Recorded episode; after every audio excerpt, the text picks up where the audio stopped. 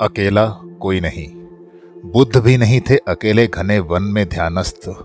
उनके भीतर थी दुनिया भर के दुखों के समाधान की फ़िक्र।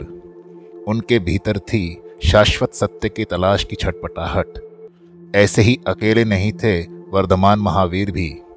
दुनिया से दूर रहे या दुनिया दूर रहे, केंद्र में रहती है ये दुनिया ही। चाहे या ना चाहे, अकेले नहीं रहने देती ये दुनिया। जितने लोग बाहर उससे ज़्यादा भीतर होते हैं हमेशा अनवरत। कभी हंसाते, कभी रुलाते, कभी सताते तो कभी सहलाते। अनेक लोग या स्मृतियाँ उनकी नहीं रहने देती अकेला। अकेला शब्द भी तीन अक्षरों और दो मात्राओं के बिना अकेला कब रह पाता है?